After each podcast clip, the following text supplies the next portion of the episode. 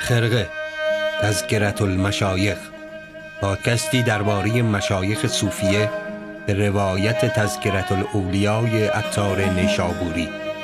کاری از محسن بلحسنی تهیه کننده رادیو گوشه.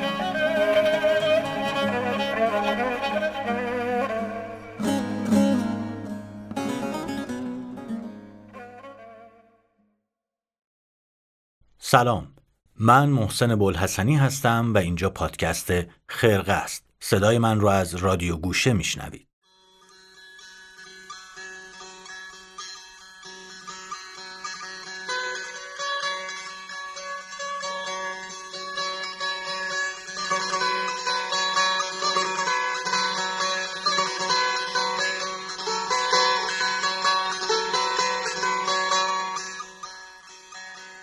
خیلی خوش اومدید به هجدهمین قسمت از پادکست خرقه که اختصاص داره به ذکر حاتم اسم به روایت عطار نیشابوری از تذکرت الاولیاء فرید عطار نیشابوری. من هفته پیش فراموش کردم بگم که نویسنده متن سرکار خانم لیلا فرهادی نیک هستند که ازشون بسیار بسیار سپاس گذارم بی فوت وقت بریم و بشنویم قسمت تازه رو.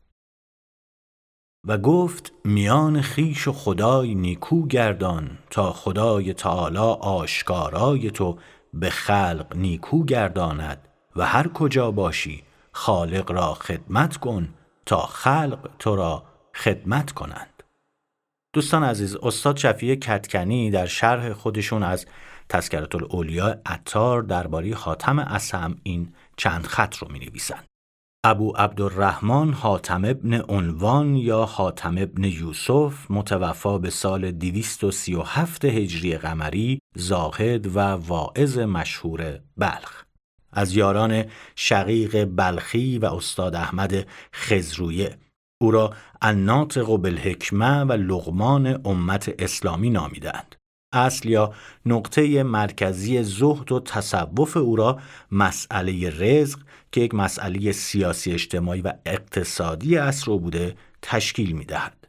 او و شقیق بلخی و ابراهیم ادهم و در نسل بعد محمد ابن کرام و پیروان او یعنی کرامیه در خراسان با طرح این مسئله و تبدیل اون به یک پرسش اجتماعی و سیاسی می‌خواستند به مالکیت های بزرگ اصر خود و علل خصوص اشرافیت خلفای عباسی اعتراض کنند.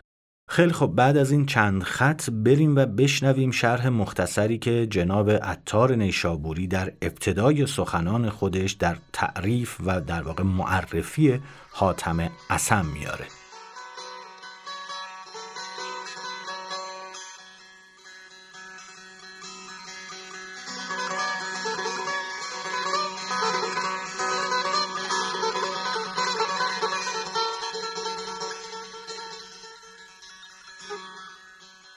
آن زاهد زمانه آن عابد یگانه آن معرض از دنیا آن مقبل عقبا آن حاکم کرم حاتم اسم رضی الله عنه. از بزرگان مشایخ بود و در خراسان بر سر آمده او بود. مرید شقیق بود و پیرو خزرویه دیبایی بود درویه در زهد و ریاضت و ور و ادب و صدق و احتیاط بی بدل بود و در همه عمر توان گفت که یک نفس بی مراقبت و محاسبت از او بر نیامد و یک قدم بی صدق و اخلاص بر نگرفت. تا حدی که جنید گفت صدیق زمان ما حاتم اسم او را در سخت گرفتن از نفس و دقایق مکر نفس و رعونات نفس کلمات عجب است و تصانیفی معتبر و نکته ها و حکمت او نظیر ندارد.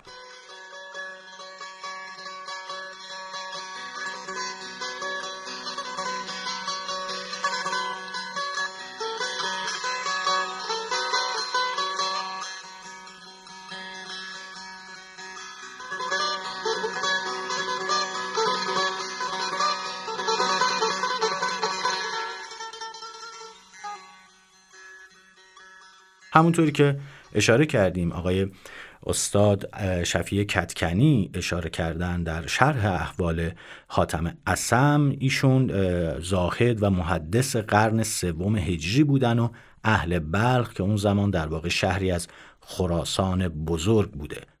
حاتم اسم به زهد و عبادت و اعراض از دنیا و داشتن توکل بسیار مشهور بوده. میگن به طور مادرزاد ناشنوان نبوده بلکه به دلیل حادثه ای تظاهر به کر بودن می‌کنه و همین دلیل هم باعث میشه که به اسم مشهور بشه.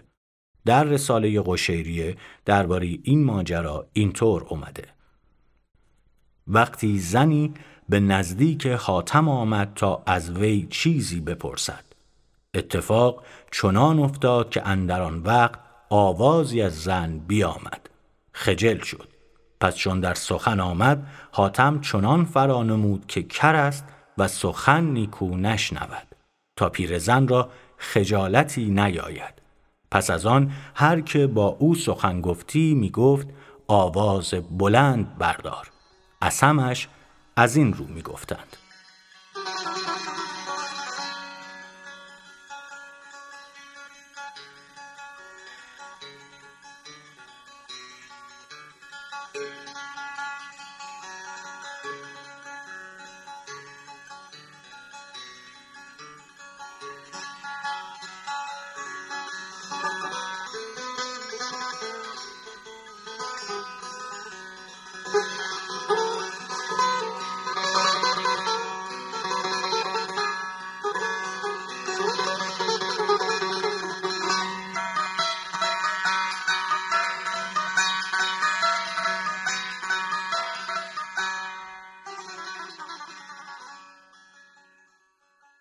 محور اصلی زهد حاتم اسم توکل، اخلاص، زهد و ریاضت و کنارگیری از خلق بوده. این چیزی که در بیشتر مشایخ صوفیه رواج داره و معروف توکل حاتم اسم به حدی بوده که گفته شده که با هر گونه خواست و اراده انسان در رفع حاجات طبیعی خودش مخالف بوده. مثلا در بحث توکل عطار حکایتی از اون و همسرش نقل می‌کنه که اینطور نشون میده که زن حاتم هم در اثر همنشینی با اون چنان پرداخته شده بوده که تقریبا شبیه به اون شده و درک می‌کرده که حاتم اسم در چه دنیایی زندگی می‌کنه. این تیکه از روایت رو با هم بشنویم. یک روز حاتم زن را گفت به سفر می‌روم تا چهار ماه. نفقه چند خواهی؟ زن گفت چندان که زندگیم بخواهی نهاد. گفت زندگانی به من نیست. زن گفت رزق و روزی هم به تو نیست. پس چون حاتم برفت زنی از ایال او پرسید حاتم تو را چه نهاده است؟ گفت حاتم خود روزی خار بود. روزیده اینجاست. سنایی شاعر بزرگ قرن پنجم هم از این حکایت در اثر ارزشمند خودش حدیقت الحدیقه در بحث توکل استفاده کرده و یه شاخ و برگایی بهش داده و شعری سروده. حالا ما یه چند سطریش رو که سطرهای اصلیه براتون می‌خونیم. حاتم آنگه که کرد عزم حرم آنکه خانی ورا همی به اسم کرد عزم حجاز و بیت حرام. سوی قبر نبی علیه السلام. زن به تنها به خانه در بگذاشت. نفخه هیچ نی و ره برداشت. بله به هر صورت وقتی که حاتم از منزل بیرون میره و به قصد سفر منزل رو ترک می‌کنه همسایه ها برای احوال پرسی یا بهتر بگیم برای همون بحث فضولی میان به خونه و با زن حاتم دیدار می‌کنن و به زنش میگن که حالا شوهرت که رفت سفر طولانی حج چطور؟ برای تو هیچ نفقه ای نذاشته که تو بتونی باش زندگی کنی؟ زن بهشون میگه که اون چیزی که رزق و روزی منه خدا برای من در واقع مقرر کرده و من راضیم به رضای خداوند خودم. سنا این تیکه رو اینطور روایت می‌کنه.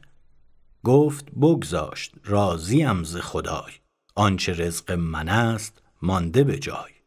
مردم بازم فضولیشون در واقع آتش کنجکاویشون فروکش نکرد و پرسیدن که روزی و رزق تو مگه چقدره که انقدر قانع و راضی هستی؟ باز گفتند رزق تو چند است که دلت راضی و خرسند است؟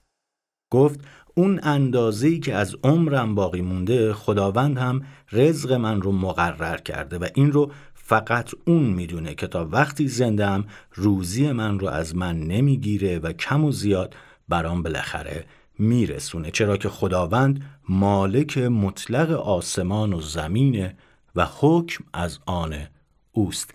این هم پرده ای بود از زندگی زناشویی حاتم اسم و همسرش در باب توکل.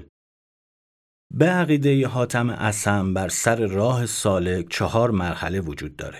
یکی طاقت و بردباری در برابر گرسنگی دومی تحمل آزار و اذیت خلق سومی مخالفت با هر آنچه که نفس بخواد و چهارمی آخری پوشیدن جامعه فرسوده و وصله دار. چنان که گفت هر روز بامداد ابلیس مرا وسوسه کند. گوید چه خوری؟ گویم شربت مرگ گوید چه پوشی گویم کفن گوید خانه نداری گویم گور. پس دست از من باز دارد. با حاتم گفتند تو را چه آرزوست؟ گفت روزی تا شب عافیت. گفتند نه همه روزها عافیت است؟ گفت عافیت من آن روز است که اندر خدای آسی نشوم و معصیت نکنم.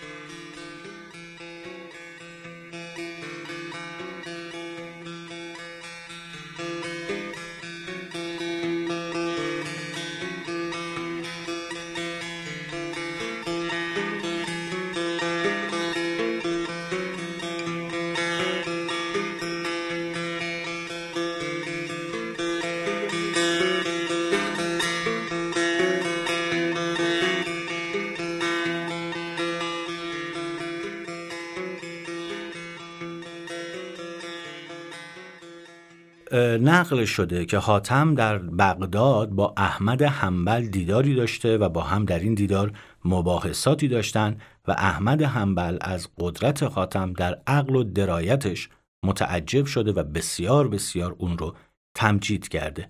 بریم این روایت رو هم از ذکر آقای عطار نشابوری بشنویم. نقل است که از احمد حنبل پرسید رزق و روزی جویی؟ گفت جویم. گفت پیش از وقت جویی احمد حنبل اندیشه کرد. اگر گویم پیش از وقت گوید چرا روزگار خود ضایع کنی؟ و اگر گویم پس از وقت گوید چه جویی چیزی که از تو درگذشت؟ و اگر گویم در وقت گوید چه مشغول شوی به چیزی که حاضر شد در نزدیک تو؟ پس فرو ماند در این مسئله. نکته دیگه که وجود داره اینه که درباره مقاطع مختلف زندگی حاتم اسم یکی از نقاط و وجوه قابل توجه جدال و مخالفت با خلفا و امیران و حاکمان وقته حاتم که در دوره معتصم یعنی هشتمین خلیفه عباسی و فرزند هارون و رشید زندگی می‌کرده معترض به سیاست رایج حکومت و همچنین فقر و نداری مردم و سختگیری نسبت به مخالفین حکومت بوده. اینطور عطار نیشابوری از این وجه اخلاقی آقای حاتم اسم نقل می‌کنه. چون حاتم به بغداد آمد خلیفه را خبر کردند که زاهد خراسان آمده است. خلیفه او را بخواند. چون حاتم از در درآمد خلیفه را گفت السلام علیک یا زاهد؟ خلیفه گفت من زاهد نیستم که همه دنیا زیر فرمان من است زاهد تویی. حاتم گفت نه زاهد تویی که خدای تعالی فرمود اندک است متاع دنیا و تو به اندکی قناعت کرده ای پس زاهد تو باشی نه من. در اثر گرانقدر امام محمد غزالی یعنی کیمیای سعادت هم اینطور اومده. یکی از امیران حاتم را گفت حاجتی هست؟ گفت هست. گفت بخواه. حاتم گفت آنکه نه تو مرا بینی نه من تو را. در باب نکوهش جاه و مال و مقام دنیایی هم از حاتم اسم نقلی شده که روزی به صاحب مقامی اینطور گفته. نگر به جایگاه نیک مغرور نشوی که هیچ جای بهتر از بهشت نبود و آدم دید آنچه دید. و دیگر به بسیاری عبادت مغرور نشوی که ابلیس از آن همه عبادت دید آنچه دید. و نگر به بسیاری علم مغرور نشوی که بلعام باور که از بسیاری علم نام اعظم حق دانست از آن همه علم دید آنچه دید. و نگر به دیدار پارسایان مغرور نشوی که هیچ کس بزرگتر از پیغمبر صلی الله نبود. برای خیشاوندان و دشمنان دیدار او سود نداشت.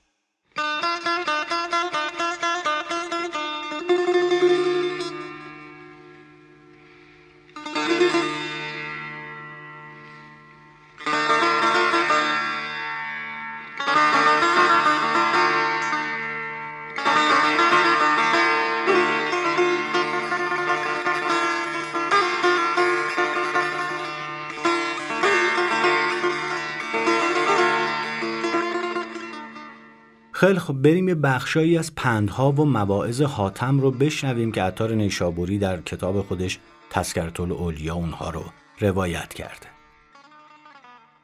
یک روز به یاران گفت اگر مردم از شما بپرسند که از حاتم چه می آموزی شما چه می گویید؟ گفتند می گوییم علم. گفت اگر بگویند حاتم را علم نیست گفتند می گوییم حکمت. گفت اگر بگویند او را حکمت نیست چه گویید؟ یاران خاموش شدند. حاتم گفت بگویید دو چیز. یکی خرسندی به آنچه در دست اوست و دوم ناامیدی از آنچه در دست مردمان است. یکی حاتم را پرسید که نماز چگونه گذاری؟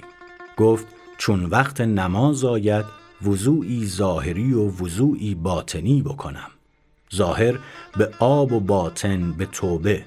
آنگه به مسجد آیم و مسجد حرام را مشاهده کنم و مقام ابراهیم را میان دو ابروی خود نهم و بهشت را بر راست خیش دانم و دوزخ را بر چپ خود و سرات را زیر قدم خود دارم و ملک الموت را پس پشت انگارم. و دل به خدای سپارم. آنگاه تکبیر گویم و با تعظیم و قیامی به خدمت و قرائتی با خیبت و سجودی به تضرع و رکوعی به تواضع و جلوسی به حلم و سلامی به شکر.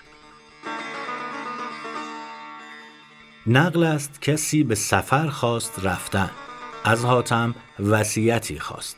گفت اگر یار خواهی خدای تعالی تو را کفایت می کند اگر همراه خواهی کرام الکاتبین تو را کفایت کند. اگر کار خواهی عبادت تو را کفایت کند. و اگر همه اینها که یاد کردم کافی نیست دوزخ تو را بسنده است. و گفت اگر خواهی دوست خدای باشی راضی باش به هرچه خدای کند. و هر چیزی را زینتی است و زینت عبادت خوف است و علامت خوف کوتاهی آرزوست و گفت نشان اهل نفاق آن است که آنچه از دنیا فراگیرد به هرس گیرد و اگر نفقه دهد به ریا نفقه کند. و مؤمن آن است که آنچه فراگیرد به خوف فراگیرد و اگر نفقه دهد در طاعت بود. خالصا لوجه الله.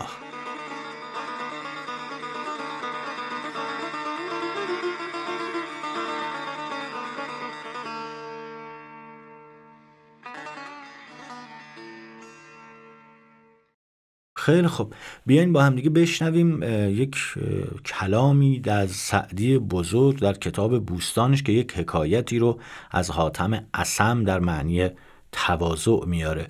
همونطور که ملاحظه کردید و شنیدید چندین و چند شاعر در واقع از حاتم اسم و وجوه اخلاقی حاتم نقل قولهایی کردن و اون رو دستمایه اشعار کردن. این تکه از شعر سعدی رو هم با هم بشنویم. گروهی برانند زهل سخن که حاتم اسم بود. تو باور مکن.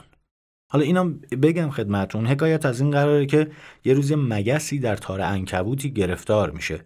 حاتم بال و پر زدن و بیقراری مگس رو می‌بینه و صدای اون رو میشنوه. رو به مگس میگه که طمع کردی و گرفتار شدی. همه جا قند و شهد و شیرینی نیست بلکه توی دنیا دام و بند و حبس هم وجود داره.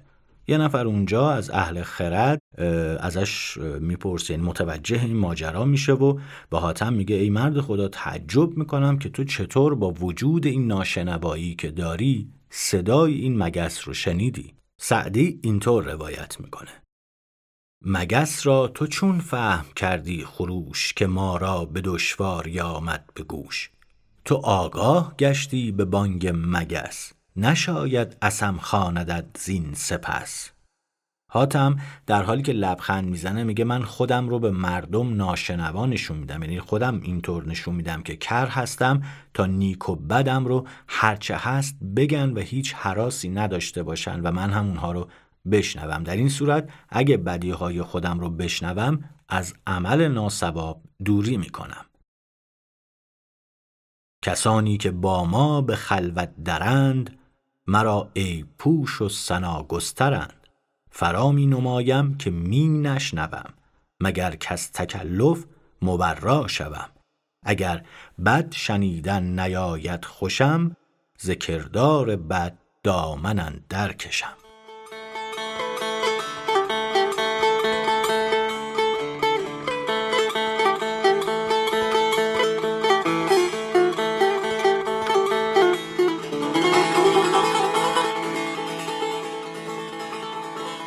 خیلی خب دوستان عزیز خیلی متشکرم سپاسگزارم از همراهیتون با قسمت 18 هم از پادکست خرقه که ما اینجا در رادیو گوشه تقدیم حضورتون کردیم. این پادکست در خرداد ماه سال 1400 ضبط میشه و تقدیم حضورتون میشه. همینطور که ابتدای پادکست هم گفتم نویسنده این قسمت هم سرکار خانم لیلا فرخاتی نیک بودن. سپاسگزارم از همتون. مواظب خودتون باشید. عزت زیاد. خدا نگهدار.